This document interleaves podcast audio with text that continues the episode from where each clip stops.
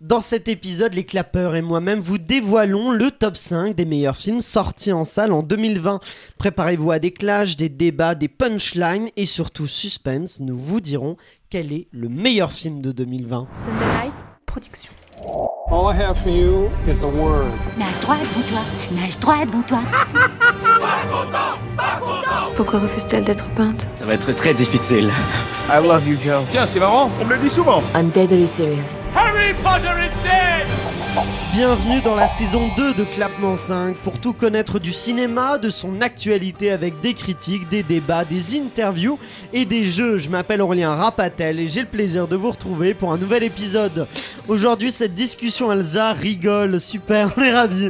Cette discussion entre amis, elle va se dérouler avec trois spécialistes, chacun dans leur domaine. Ce sont nos fameux clapeurs que je vous présente tout de suite.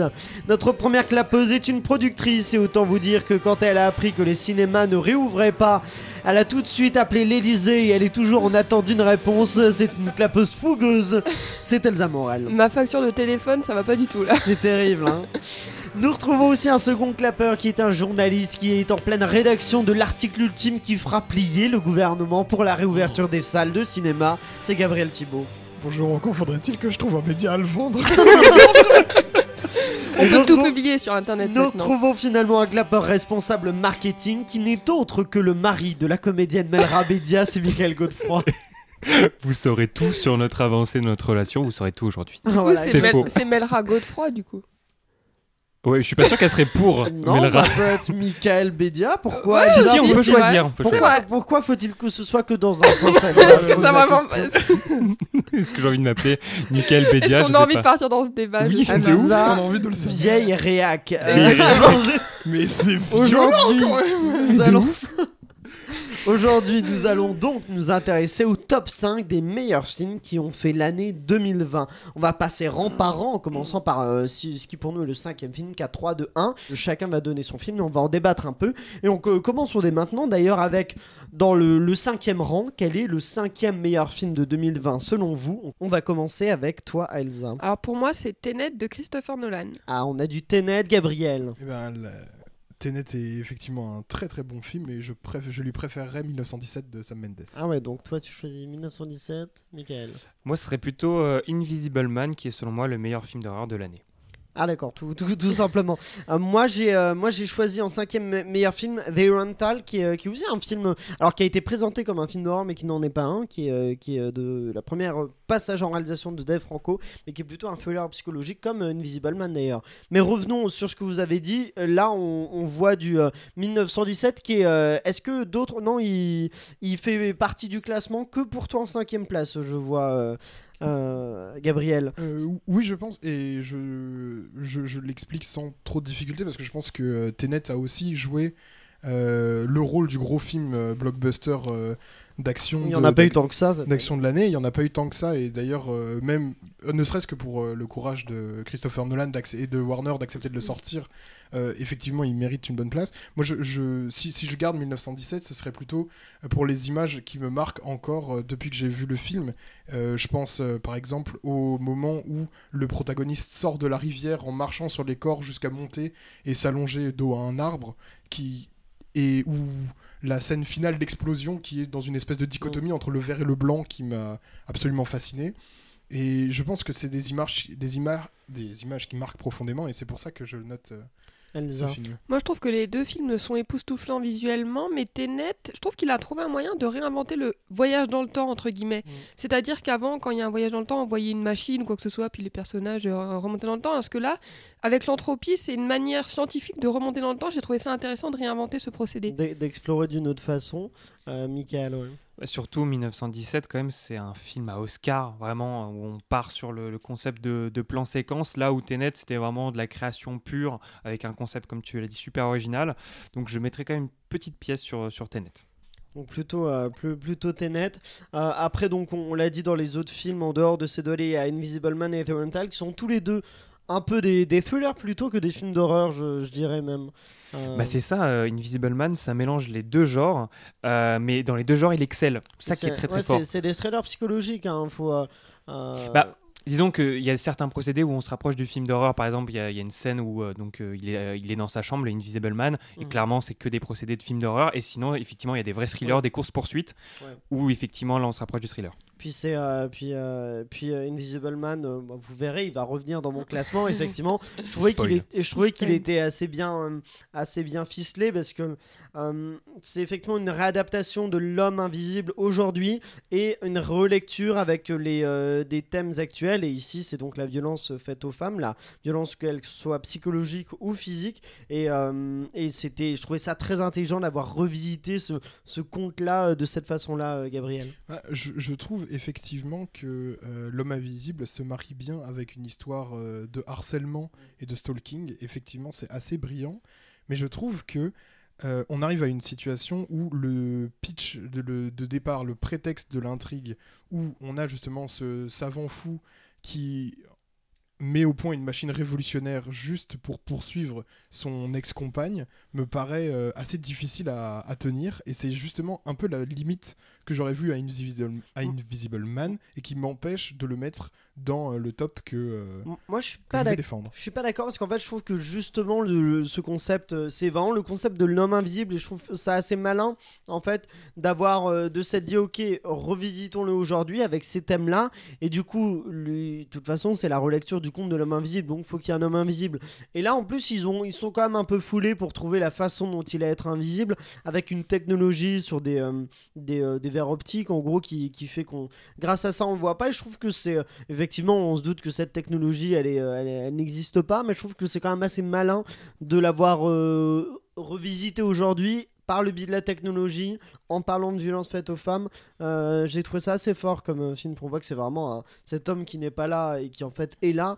On voit que c'est vraiment euh, les, les, ces hommes qui hantent leurs femmes après les avoir violentées. Donc je, je trouve ça assez fort comme euh, oui. Et puis juste pour terminer, c'est quand même le, le sujet principal, du coup, c'est la paranoïa. Et du coup, à l'image, ce que tu peux en faire euh, du, du, du long métrage, tu peux en faire un peu ce que tu veux, parce que vu que c'est basé que sur la paranoïa, bah, tu peux un peu jouer sur, entre guillemets, un peu le fantastique, si je puis dire. Parce que cette femme a été quand même traumatisée par ce mec avant même que l'homme invisible arrive.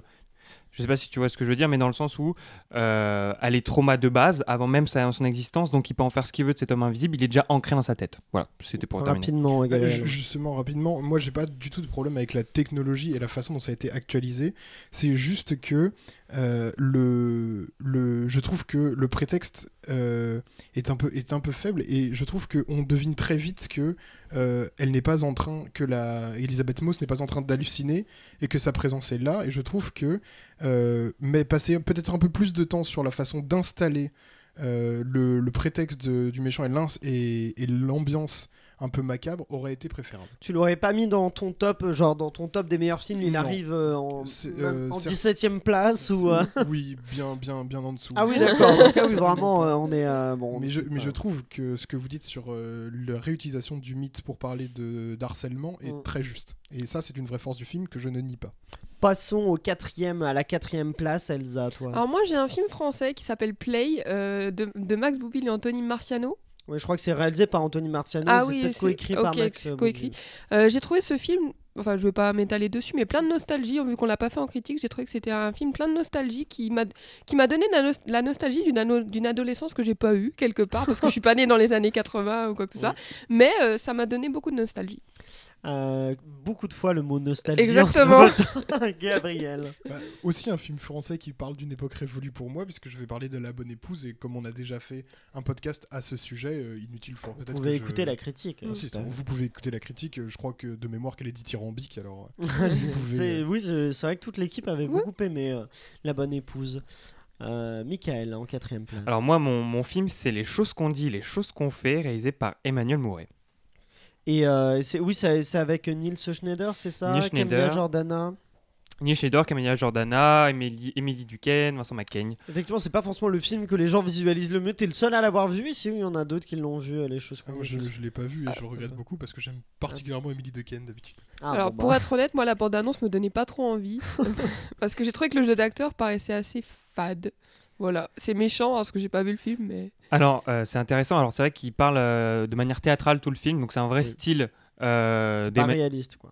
Alors, c'est pas réaliste, dans... mais juste dans cette manière de, de, de s'exprimer, mais ça rend le, le film pas faussement poétique, parce qu'au final le film est assez dur à mettre en place. Disons qu'il y a plusieurs histoires am- amoureuses qui se, qui se relient en une, donc c'est un, vraiment un film choral, mais euh, je trouve qu'il est très très beau, très poétique, euh, et, tr- et assez original, et ça, f- ça m'a fait beaucoup de bien de voir ça, un film d'amour comme ça. Euh, alors oui, c'est un film d'amour, ça peut pas plaire à tout le monde, mais j'ai beaucoup aimé. Moi en quatrième place, euh, ce n'est pas un film français, pour euh, contraster avec vous, c'est Les filles du docteur Mat- March de euh, Greta Gerwig, euh, que j'avais le trouvé fameux. Particulièrement réussi, euh, je crois qu'il reviendra dans ce oui, classement, on, donc on, on, on en reparlera. Très très apprécié, d'ailleurs on a déjà une cru... je crois qu'on avait on avait fait la critique ouais. aussi, tout à fait, Les filles du docteur March avec les euh, excellentes euh, Sœur Sharonan, c'est oui, ça, c'est ça. Si je prononce bien. Euh, non, ce qui est marrant, cette quatrième place, effectivement, c'est la place des, des films français. On voit que, euh, en même temps, c'est une année deux mille vingt qui est assez propice à ça, puisqu'il y a eu moins de films étrangers, donc peut-être qu'on est plus facilement allé voir des, des films français, et, euh, et, et c'est chouette. On voit que des, des films en tout genre, il n'y a pas que des comédies, puisque les choses qu'on dit, c'est pas une, c'est pas une comédie, j'imagine. C'est, c'est une euh, comédie dramatique. Comédie c'est... dramatique plutôt, voilà. Très bien. Euh, bon, bah, si, euh, si personne ne veut réagir, Play, quelqu'un euh, l'a vu ou si veut... peut-être Play, quand ouais, même vas-y. Réagir, parce que euh, les, les films, là, tous les films, les trois films que vous avez donnés, les films français, c'est quand même des films avec des concepts forts, avec une très bonne écriture. Ouais. Play, c'est super sympa, c'est super ouais. original. Donc, euh, ceux qui ne le savent pas, c'est en, ouais. c'est en caméra. Euh, en fait, c'est, en, c'est en phone footage. C'est en phone ouais. footage, c'est, exactement. On, on revoit des, des images, donc, euh, comme si elles avaient été filmées par eux. Et euh, c'est du phone footage en comédie, alors qu'on a plutôt l'habitude mmh. de voir ça en horreur ou. Euh, ou dans d'autres genres. J'espère qu'il sera au César pour... Euh, voilà. Pourquoi ? Choisis une catégorie, vas-y. Non, mais pour le mettre en avant, non, mais pour... Euh, je crois que c'est pas le premier film... Euh, Anthony Marciano ? Ouais. Je suis pas sûr, mais euh, je vais vérifier ça. Ok, mais j'espère... Ou, euh, ou même euh, Alice Isla, j'ai trouvé qu'elle était très bien dans le film, donc euh, peut-être en meilleur espoir, parce qu'on ah, la connaît pas trop. Sur elle. On, la, on la connaît quand même. Si, je pense on... qu'elle peut plus être meilleur espoir. On, tu on, crois la, on, la, on la connaît quand même un peu. Moi, je la connaissais pas, j'avoue. Je, ah, Alice Isla, ah, ouais. Ouais. Euh, tu l'avais vu, euh, tu l'as pas vu, toi, Gabriel ? Non, je l'ai pas vu, mais ça me donne envie de le rattraper quand même. Oui, il avait réalisé des films avant. Hein. Ouais, Marciano, bon, il bah... l'aura pas le premier film, il avait Les Gamins et, et bah Ro- je... ah oui, c'est Robin vrai. Des Bois, la oui, véritable oui, oui, histoire. Je dis n'importe aussi. Quoi. Infidèle de Max Boublil, justement. Oui, bah oui. Euh, voilà. Les films ensemble. Bon, bah, passons, passons donc au troisième, à la troisième place. Et Gabriel. Eh bien, moi, en troisième place, je vais mettre euh, l'expérience de cinéma qui m'a le plus terrifié de l'année, qui, est, euh, Exi- qui est le film danois Exit, de, euh, que je me rappelle euh, le nom du réalisateur, qui s'appelle euh, Rasmus Køsterbleu. D'accord. Euh, qui parle justement, juste pour, rapidement pour présenter, c'est oui. euh, une journaliste qui vient faire un sujet sur les fondations du nouveau métro de Copenhague, et euh, quelque chose euh, tourne mal, et avec deux autres euh, ouvriers, elle se retrouve coincée au cœur euh, de la machine sous terre. Et je l'ai vu en V O D, et je suis très heureux de ne pas l'avoir vu au cinéma, parce que je ne sais pas si j'aurais tenu jusqu'à la fin de la séance, été, euh, tellement cinéma. J'étais pétrifié par euh, l'horreur qu'on était en train de me montrer. D'accord, donc ça, ça, ça, ça t'a marqué. Moi, je me souviens effectivement de la bande-annonce qui avait l'air assez forte et assez... Euh... Ouais, tu sentais qu'il fallait pas être claustrophobe devant. Ah, c'est hein. écrasant, euh, j'en ouais. avais euh, des frissons euh, sur tous les bras. Enfin, d'accord. Terrible. T'es le seul à avoir vu Exit ici ? Ouais, personne, personne mmh. d'autre. Moi, je l'ai pas vu. Ouais, ouais. Mais alors, qu'as-tu mis en troisième place, Mickaël, à la place d'Exit ? Alors, je pense que ça va en, t- en étonner certains, mais j'ai mis euh, The Gentleman par, euh, par Guy Ritchie. Voilà.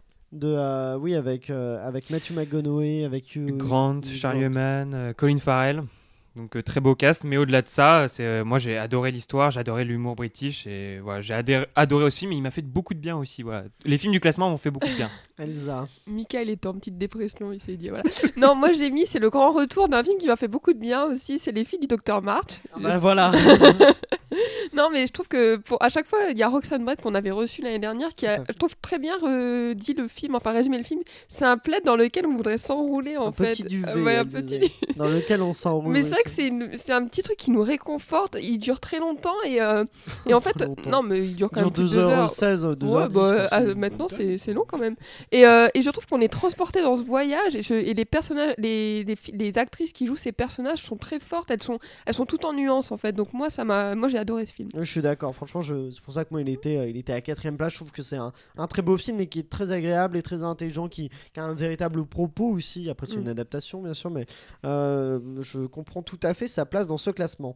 Euh, moi, j'ai choisi un film français cette fois-ci, Adieu les cons, euh, d'Albert Dupontel, que je soutiens, euh, que je trouve vraiment être une, une bulle poétique euh, noire, ça va être de la poésie noire en plein, euh, en plein confinement, puisqu'ils sortaient juste avant. Et, euh, et je sais pas, j'ai, il est, on, je sais pas, il est nulle part dans vos classements. Vous n'avez pas une, bah, à ce point-là, il, il serait juste en dessous, ou alors c'est vraiment. Ouais, moi pas... il serait peut-être à la septième place, quelque chose comme ça, d'accord. Parce que quand même, il y avait dix-neuf dix-sept où j'hésitais aussi à le mettre. Mm. Et, euh, et les films euh, qui sont dans mon classement sont quand même devant Adieu les cons, parce que moi, j'ai, alors je vais, j'ai perdu mon âme d'enfant, je l'avoue, mais j'ai du mal avec les contes comme ça où tout n'est pas vraisemblable. Ah oui, c'est vrai que toi, je comprends pas. Euh... Non mais ça va, je te dérange pas. C'est pas réaliste. Bah, normalement, euh, quand on tire dessus, tu meurs. Je comprends pas. Gabriel, tu voulais réagir? Eh bah, euh, déjà cinq places, c'est trop court, donc forcément, euh, oui, évidemment. On, on aurait du, du mal. Moi, si, si j'ai pas placé Adieu les cons, c'est parce que précisément dans le top, il y a que des listes, il y a que des films qui m'ont laissé une énorme impression. Et Adieu les cons, pour moi, commence déjà à s'effacer. Il, il a cette, euh, ah. il a, il a une. Euh, une saveur de film un peu nostalgique euh, qui donne l'impression euh, un peu à l'ancienne, un peu euh, vaudeville où tout court dans tous les sens, et cetera. Ah et ouais. Je trouve que c'est, c'est délicieusement désuet, mais ça m'a pas marqué au point de figurer dans mon top cinq. Moi mais j'annonce, je... j'aurais même pu le mettre plus haut, hein, parce que vraiment, Adieu les cons, je trouve que c'est d'une telle maestria. Est-ce ma... qu'on peut dire maestria. Adieu les confinements? On espère, on aimerait bien, on aimerait bien. Euh, non, mais c'est vraiment d'une telle mani- maestria, et je rappelle encore une fois que Virginie Efira est juste brillante dans ce film et qu'elle aura l'Oscar. Euh, le, l'Oscar, oui, l'Oscar, yes. L'Oscar carrément. Le César de la meilleure actrice, l'Oscar, moi je lui donne tous les prix. Nommée à euh... côté d'Alice Isla pour Play, voilà. Oui, mais c'est Virginie qui l'aura. Euh, voilà, The Gentleman, moi je l'avais vu, euh, Mickaël, c'est toi qui l'as mis en troisième place. Ouais. Euh, je, je, j'avais trouvé ça, j'avais trouvé la, pa- la première partie laborieuse et la seconde très réussie, ce qui, ce qui m'avait fait un résultat un peu mitigé. Bah, euh, non, pas mal, j'avais bien aimé, mais je crois que c'est long, c'est trop long pour ce que ça raconte. Alors, en fait. Ça a du mal à se mettre en place, j'avoue, le, tout le départ est un petit peu lent, mais euh, moi, en fait, le, l'humour british, c'est quelque chose que je pense tout le monde n'aime pas spécialement. Et moi j'ai assez adhéré en fait, et il y en a beaucoup dans le film. Il y a aussi de l'action et les acteurs, je trouve, sont, tr- sont brillants. Et euh, j'ai adoré suivre leur histoire en fait, même si j'avoue dans le bémol c'est que l'intrigue n'est pas non plus incroyable. On, oui. on sait ce qui va se passer, on se doute. Mais euh, voilà, j'ai, moi j'ai passé un vrai moment euh, de plaisir devant. Euh, et je, je trouve que c'est vous, un. Vous l'aviez vu euh... Non, je suis passé à côté non. Celui-là. Je, je pas l'ai de, vu. Pas de The Gentleman. Bon, eh bien passons-nous à la deuxième place du classement, euh, juste avant donc la première. C'est logique. Ouh. Quel est le deuxième meilleur film de deux mille vingt, Elsa? Un film plein de fraîcheur, sans prétention, Jojo Rabbit de Taika Waititi. Oh non. Ah voilà. Oula, on a des accords là. Wow, wow, wow. Je le défendrai. Vas-y, euh, de réponds, tout mon réponds corps. maintenant, Gabriel. Euh, bon, Ton bon, droit bon, de d'accord. réponse, elle est maintenant. Euh, bon, bah déjà Taika Waititi, déjà avec Thor Ragnarok, euh, il m'avait complètement perdu. Euh, moi, je, je trouve euh, que la, faib- la, la grande faiblesse de Jojo Rabbit vient dans l'incroyable naïveté de son fond, pour une forme relativement subversive. C'est-à-dire que quand on regarde de, de, de loin, forcément, on voit cette espèce de duo, le, les, la mise en scène d'Hitler, et cetera. Ça a quelque chose de, de très subversif. On s'attend à un propos un peu, euh, un peu électrique, un peu surprenant. Et je me rends compte que euh, c'est quand même, l'histoire est quand même très consensuelle. On a toujours, euh, la, on a toujours la, mise en scène, la mise en scène des justes. On a un propos qui est très... Euh, très manichéen. Alors forcément quand on mmh. parle de, de nazisme, oui. on a du mal à...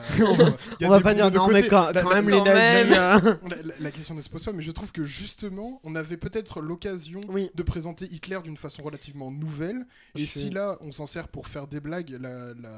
la condamnation traditionnelle est encore là, et effectivement il faut le condamner, mais je trouve que je m'attendais à quelque chose de beaucoup plus subversif. Moi je suis d'accord, beaucoup je... plus corrosif, je pensais... et je ne l'ai pas trouvé, je suis assez déçu par ce film. Je pensais aussi qu'il serait un peu plus fou, un peu plus audacieux. Il y a une, une structure euh, narrative qui est quand même assez effectivement classique, le petit, euh, le petit garçon qui tombe amoureux de, euh, de la fille, c'est, euh, c'est, y, a, y a un propos un peu mielleux, je trouve qu'il il a des idées assez audacieuses de, d'Hitler, meilleur ami, tout ça, c'est assez malin, mais derrière on a une histoire qui est quand même qu'on a déjà vu vingt fois quoi. Mais je Donc, suis... euh... moi je trouve que ce film, malgré ce, le côté consensuel, a une fraîcheur qui s'est dégagée, et moi j'ai, j'ai beaucoup ri, ça mais m'a euh... aussi ému. Mais je, La... suis je suis d'accord, moi je l'aurais mis, euh, moi je l'ai cité, puis je pense qu'il est sixième, septième, il est pas loin, mais euh... et puis euh, le budget du film était pas très élevé, je crois, c'était dix-sept millions. Alors un budget ça justifie pas tout, oui. mais euh, moi j'ai trouvé que ça se voyait pas en fait, les... que ça valait dix-sept millions. C'était la, la direction artistique était très bien, donc euh, moi c'est... et puis je suis ressortie de ce film en étant euh, à la fois joyeuse mais en même temps euh, triste. Enfin, moi j'aime bien quand les films, ils, quand je ressors de la séance, ils me laissent quelque chose en fait. Donc, Mickaël. Euh, Je suis assez d'accord avec Aurélien et Gabriel dans le sens où ça ne va pas assez loin, mais je pense qu'il est parti juste du postulat qu'on est dans la tête d'un enfant et qu'on en doit rester dans sa tête. Donc il y a un côté où genre ça ne va pas aller au-delà dans le propos, on va dire, de fond. Bah... Et, et je, je pense que c'est ce parti pris-là. Après, je, peut, peut-être que je, je me trompe. Je pense qu'on peut faire avec des films avec des enfants qui vont quand même un peu plus loin et qui, euh, et qui sont... Il n'y a pas que aller plus loin, il y a aussi ne pas être trop euh, classique. Et justement, il euh, y a toute cette partie-là classique de l'histoire. Ah bah tiens, en fait, je tombe amoureux de la fille. Qui est, euh, c'est dommage, on aurait pu avoir un truc un peu plus original que ça, alors que le film se vend comme étant original. Il ne l'est pas tant que ça. Euh, rapidement, euh, Gabriel puis Elsa. Oui, et je trouve que euh, même dans la reconstitution historique, il n'y a rien de particulièrement neuf qui en sort. Donc euh, toi Aurélien, tu dis que tu as hésité à le mettre un peu autour, et cetera. Mmh. Moi, Jojo Rabbit a taquiné la liste des flops. Ah ouais, des pires ah, films. Oh là. Ça, ça, je, je pense que taquiné, je, je, je précise... pourrais le mettre en septième ou huitième place. Je précise donc, que euh... le film sorti, euh, que on fera un épisode dans une semaine précisément avec les pires films de deux mille vingt. Donc bon, vous okay. saurez qu'il y aura pas Jojo Rabbit du côté de Gabriel, mais qu'a failli y être. Il m'a choqué là. Elsa est en P L S. Gabriel, quel est ton deuxième meilleur film de deux mille vingt? Bon, bah, je vais euh, continuer la longue série des filles du docteur March. Euh, ah bah voilà. Étapes, euh, bah disons, on le retrouve. Du classement, euh... c'est vraiment un, un, un film que j'ai beaucoup aimé. Moi, je, je suis, euh, j'avais vu quelques années avant euh, Lady Bird de Greta Gerwig avec, euh, avec déjà Sir Sharonan, et je me suis rendu compte en voyant euh, euh, Les Quatre Filles du docteur March que beaucoup de choses ont évolué dans son cinéma, euh, beaucoup de choses se sont améliorées, le film choral est extrêmement bien géré, Florence Pugh qui joue euh, l'une des... Pion.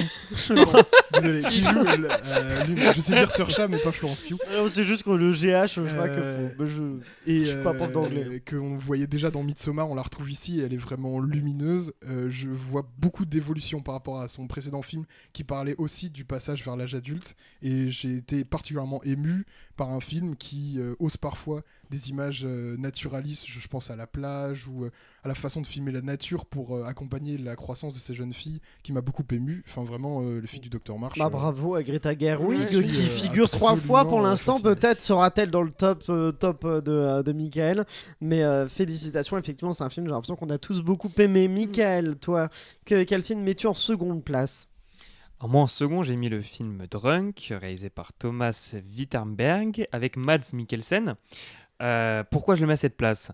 euh, Alors je trouve déjà que le Le pitch de base est super original. Donc voilà, c'est pas un film que c'est pas le genre de film qu'on voit euh, qu'on voit souvent au cinéma. Il y a Mads Mikkelsen et ça c'est très très très fort.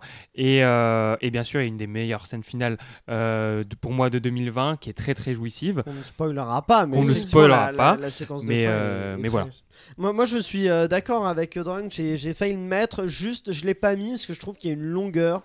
Quand même, au milieu, il y, euh, y, a, y, a, y a une longueur qui fait que le film aurait pu être beaucoup plus fort sans euh, euh, ce moment un peu flottant où en fait il se passe pas grand chose finalement il, et, euh, et qui sert pas à grand chose. Donc je me dis c'est dommage, il aurait pu faire encore plus fort, mais je suis d'accord, et notamment en termes de mise en scène, moi j'avais l'impression euh, euh, quasiment d'être euh, bourré comme eux, parce qu'il il utilise une caméra portée pendant tout le film, qui euh, euh, tout est assez en mouvement et du coup on, on a l'impression de s'enivrer comme les personnages devant le film. Donc euh, c'est un, vraiment un très bon film. Mickaël, rapidement. Et très rapidement, moi ce que j'ai trouvé très fort, c'est que le film de base est quand même relativement froid, on met du temps à se mettre en, en, en, en, enfin, en, dedans, les personnages sont pas démonstratifs, ils vivent leur petite vie, et en fait tout petit à petit, et grâce à l'alcool, tout explose, les non-dits euh, s'expriment, euh, les personnages euh, se transforment, et il y a ce final incroyable, et, et je trouvais que c'était très bien maîtrisé à ce niveau-là. C'est vraiment cette, euh, cette montée en tension euh, que j'ai trouvé excellente. Gabriel, tu l'as vu toi, et Elsa, vous l'avez vu euh, Moi j'ai hâte de le voir quand les cinémas réouvriront. On attend euh, ça pareil, alors, euh... pareil, donc euh, très bien.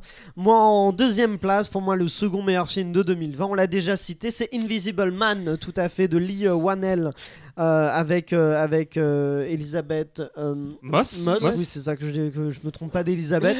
euh, c'est effectivement, je trouve que il est, c'est d'une telle réussite en termes de, de mise en scène, en termes d'histoire, en termes de jeu d'acteur, tout est quasiment euh, très euh, très bien réussi. Je sais pas comment le dire, euh, euh, bien le formuler, mais c'est c'est c'est vraiment euh, un, un film très intelligent, donc que je conseille euh, fortement. Et euh, et donc euh, voilà, Invisible Man deuxième place. On passe finalement à la place convoitée pour chacun d'entre vous. Quel est le meilleur film de deux mille vingt? On commence avec Gabriel. Qu'est-ce que la question est difficile. euh, bien, moi, je vais retourner en, en France pour, euh, pour ce dernier film avec, euh, un, avec La fille au bracelet de Stéphane de Moustier, qui parle du jugement d'une jeune fille accusée du meurtre de sa meilleure amie. Et euh, le film est en fait son procès. Et c'est le spectacle de l'intrusion de la justice dans la vie privée, le conflit entre moralité et justice. Et c'est un film de procès qui m'a profondément bouleversé. Et euh, j'aurais du mal à arrêter d'en parler, mais bon, je, je vous laisse chacun votre tour présenter aussi vos films.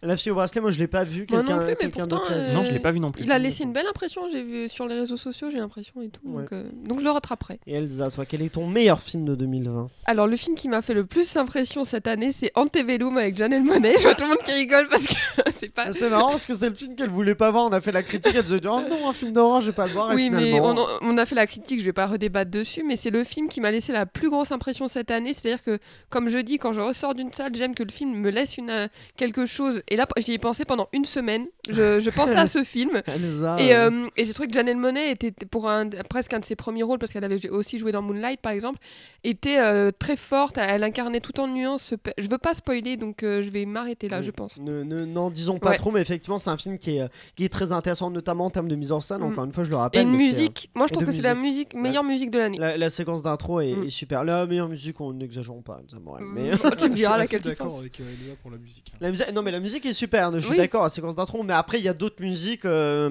euh, qui, qui sont euh, super. Moi, je citerai peut-être Adieu les cons. La musique, je la trouve incroyable. Tenet, la bande originale est, euh, est parfaitement pensée pour son sujet. Euh, mais allons-y, Mickaël.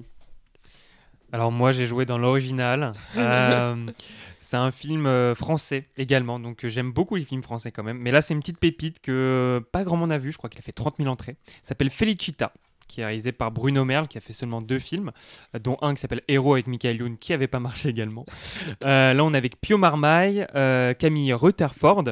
Euh, alors pourquoi je l'ai mis là ? C'est un film un petit peu ovni, donc ça raconte... C'est, un, c'est dur à raconter, mais ça raconte l'histoire d'une famille complètement en marge de la société euh, et en fait qui, euh, qui en cavale à cause de Pio Marmaille, donc le père qui est du coup euh, en cavale, donc toute la famille le suit. Et donc c'est, c'est, c'est le quotidien d'une famille euh, en marge, euh, originale. On ne voit pas ce genre de famille en France. C'est une famille euh, voilà, avec une éducation particulière, donc il y a une jeune fille qui, elle, a envie de normalité. Et c'est très original, très frais, euh, yeah. très... Gabriel. Pardon. Alors, moi, j'ai pas vu le film, mais je voulais te demander, est-ce que ça ressemble un peu à Captain Fantastic ? Je n'ai pas vu Captain Fantastic, c'est dans ma liste, mais... Euh, euh... Avec, euh, avec euh, Vingo, Viggo Mortensen. Vingo. Mais je crois que Captain Fantastic, c'est réellement fantastique, ça va un petit peu n- dans tous les non. sens ou pas du tout ? Oui, oui, c'est, c'est pop. C'est pop, c'est ça. Là, c'est un peu différent parce que ça mêle un peu drame. C'est un sorte de road movie, donc c'est-à-dire qu'ils vont de maison en maison parce qu'ils squattent des maisons. Donc c'est un petit peu un road movie euh, avec une famille. Et, euh, et euh, l'humour est très particulier. Il y a un, c'est, c'est parfois un petit côté thriller. Donc c'est vraiment un ovni ce film et c'était ma grosse surprise de l'année. T'es le seul à avoir vu Felicita ici. Personne, personne. Il l'a vu trente mille fois du coup. Ah, oui, c'est ça, c'est le, le seul spectateur du film de cinéma. Euh, moi, en meilleur film de deux mille vingt, je ne surprendrai pas malheureusement, mais je mettrai Tenet. Et, et en vrai, j'ai réfléchi un peu parce que Tenet, c'est pas mon Christopher Nolan préféré, mais je me dis que c'est une telle expérience de cinéma et surtout à une époque où les cinémas euh, pendant cette année deux mille vingt ont été beaucoup fermés. Euh, je félicite quand même ce courage de, d'avoir sorti ce film euh, et euh, et vraiment je trouve que c'est un film qui marque et qui, euh, et qui je pense euh, marquera aussi euh, et qui reviendra au, au fil des années, qui ressortira au cinéma parce que c'est une expérience singulière. Donc Tenet de Christopher Nolan, pour moi c'est le meilleur film de deux mille vingt. Euh, si on fait un peu euh, une, une conclusion, une synthèse pour voir les films qui reviennent, on a Tenet qui, euh, qui est présent deux fois, on a Invisible Man aussi qui revient deux fois et euh, je crois que le film qui euh, remporte ce classement c'est Les filles du docteur March, mmh. qui revient trois fois en tout, dont dans la deuxième place pour Gabriel, euh, troisième place pour Elsa et quatrième pour moi. C'est celui qui a l'air de faire l'unanimité. Greta Gerwig remporte remporte le le, le, le Clapement cinq Award. Voilà, Clapement cinq Award. On vous le conseille si vous l'avez pas vu, mais effectivement, je pense qu'en tout cas notre top trois de mmh. de groupe, c'est euh, en premier Les filles du docteur March, euh, peut-être euh, en second euh, euh, bah, Tenet, Tenet, Tenet et euh, et en troisième Invisible donc euh, Man. Invisible Man. Ça, ça fait un bon trio de tête qu'on vous conseille. Mais allez voir La fille au bracelet quand même. La fille au bracelet, il y a, effectivement il y a des pépites à découvrir. Exit dont tu parlais, Fille au bracelet, Felicita. Il y a peut-être des films films que vous n'avez pas vus et que vous pourriez découvrir. Donc on vous conseille. Et Adieu les cons ressorti. Play. Oublions pas qu'Adieu les cons ressortira au cinéma. Donc euh, quand les cinémas réouvriront, vous pourrez les soutenir en allant, en allant voir ce film-là. Tenet d'ailleurs ressortira aussi sûrement, je pense. Ah ouais euh, oui, c'est Tenet possible. Qui a okay. fait le meilleur box-office de l'année. Ah bah oui, oui, ah oui du aussi, coup, bah euh, oui. puisque l'année s'arrête maintenant, officiellement Tenet, premier film euh, en plus français. mille neuf cent dix-sept. En... Ouais. Ouais. Il a fait deux millions cinq cent mille entrées mais, environ. Mais justifié. Hein. Allons, mais voilà, chez vous, n'hésitez pas à nous dire sur Facebook, Instagram et Twitter avec le arobase clap cinq quel est votre film préféré de deux mille vingt. C'est la fin de cet épisode, merci à vous tous de l'avoir suivi, merci à tous nos clappeurs, merci aussi à Pierre-Emmanuel, Guillaume et Sunday Night Productions qui produisent Clapement cinq. N'oubliez pas de liker le podcast et de le partager au maximum. Vous pouvez dès maintenant vous abonner à la chaîne YouTube Clapement cinq Podcast et activer la cloche afin de découvrir tous ces épisodes. Rendez-vous vendredi sur Clapement cinq pour un nouvel épisode. Et d'ici là, eh bien, prenez soin de vous.